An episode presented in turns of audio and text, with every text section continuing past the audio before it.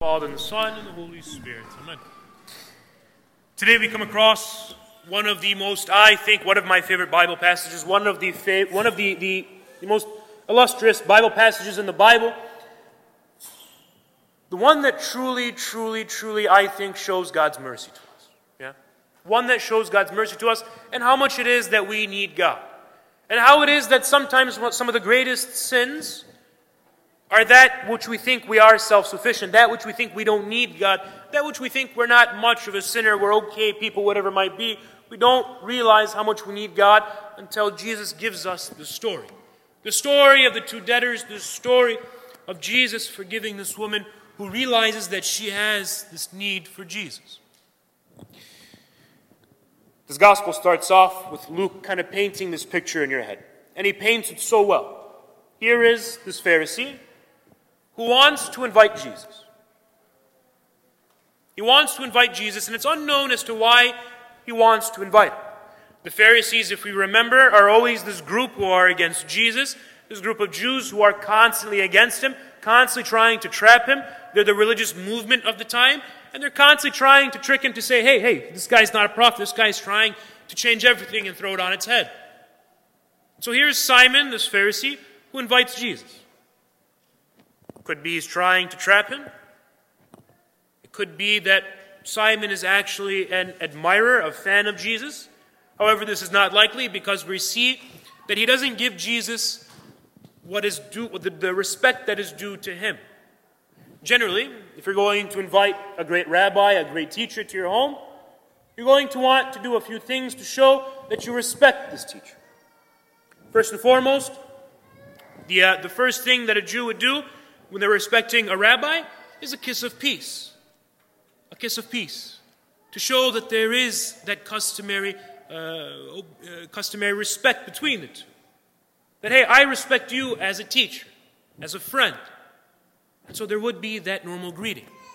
But there was none given. The second would have been that back in the day, sandals were worn everywhere, and there were no, you know, there were no streets like, well, maybe Mound Road is a little too dusty right now, whatever it might be, right? Well, if we see Mound Road, imagine all of Palestine kind of being this Mound Road, right? Imagine being as dusty as possible. And so the second thing that you would do for the guest is to wash their feet. That was not done here. The third thing would have been incense would have been burned, or the head would have been anointed with oil. That was not done here either. And so we know Simon, we don't know quite why he invites Jesus.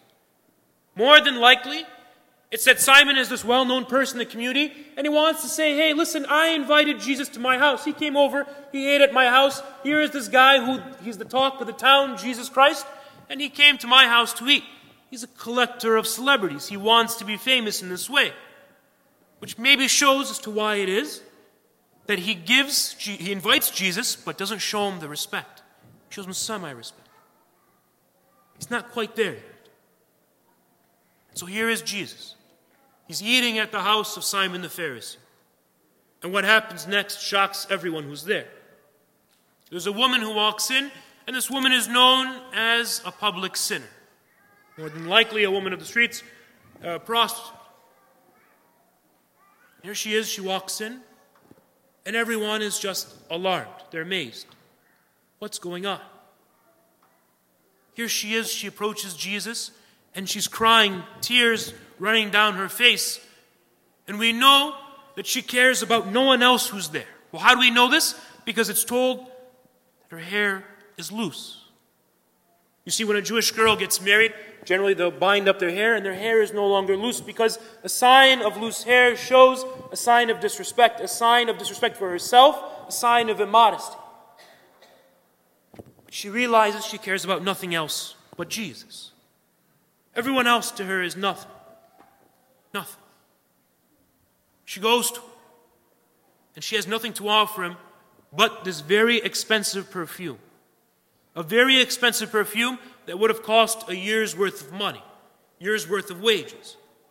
And she goes, she cries, and with her tears, she wipes the feet of Jesus, and she continues to kiss the feet of Jesus. And what is Simon the Pharisee's reply? This guy can't be a prophet. If he was a prophet, he would know what kind of woman it is who's t- touching who's cleaning his feet. My brothers and sisters, I want us to realize something.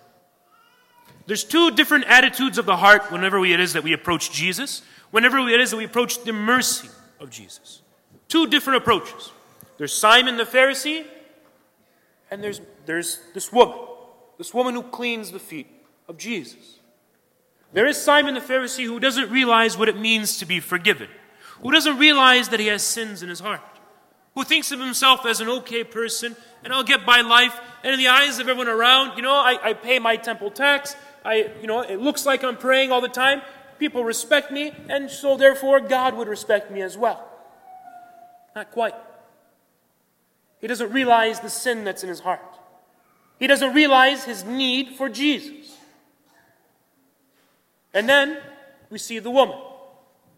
The woman who knows, who cares about nothing else but her need for Jesus. No one else is around her when she goes there. She doesn't care how she'll be looked at because she realizes that all she needs in life is to be loved. All she needs in life is to be needed. And when you love Jesus Christ, when you have the mercy of Jesus Christ in your heart, you will be needed. That is the glory of love to be needed. And Jesus offers that. And she realizes nothing else will give us that other than Jesus. This is a good reminder for us as we come as we come halfway throughout the year. We finished Easter, we finished all these celebrations, right? And we're just trying to kind of dwell in the love and mercy of God. We just want to say, Jesus, how great is your mercy? How great is your love? Even though I don't deserve it, here it is that you give it. Whenever it is that we realize the mercy of God in confession, whenever it is that we realize the mercy of God in our daily lives, thank God for it. Thank God for it continually. And always, never stop praising the name of Jesus. The strange thing about a Christian is this, and I'll leave you with this thought. The strange thing about a Christian is this that the more a Christian realizes that they are a sinner, the greater they are. It's only in realizing that we are sinners and that we are unworthy of Jesus is how we realize how great we are. St. Paul talks about this at length in 1 Timothy.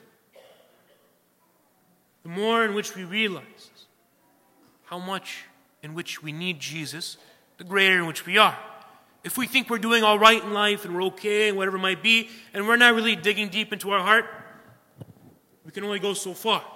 But if we realize each and every day that we need Jesus, that Jesus is the source and the foundation of our life, and that while we don't deserve him, he still continues to give himself to us, it's then, it's then that we become great in the eyes of God.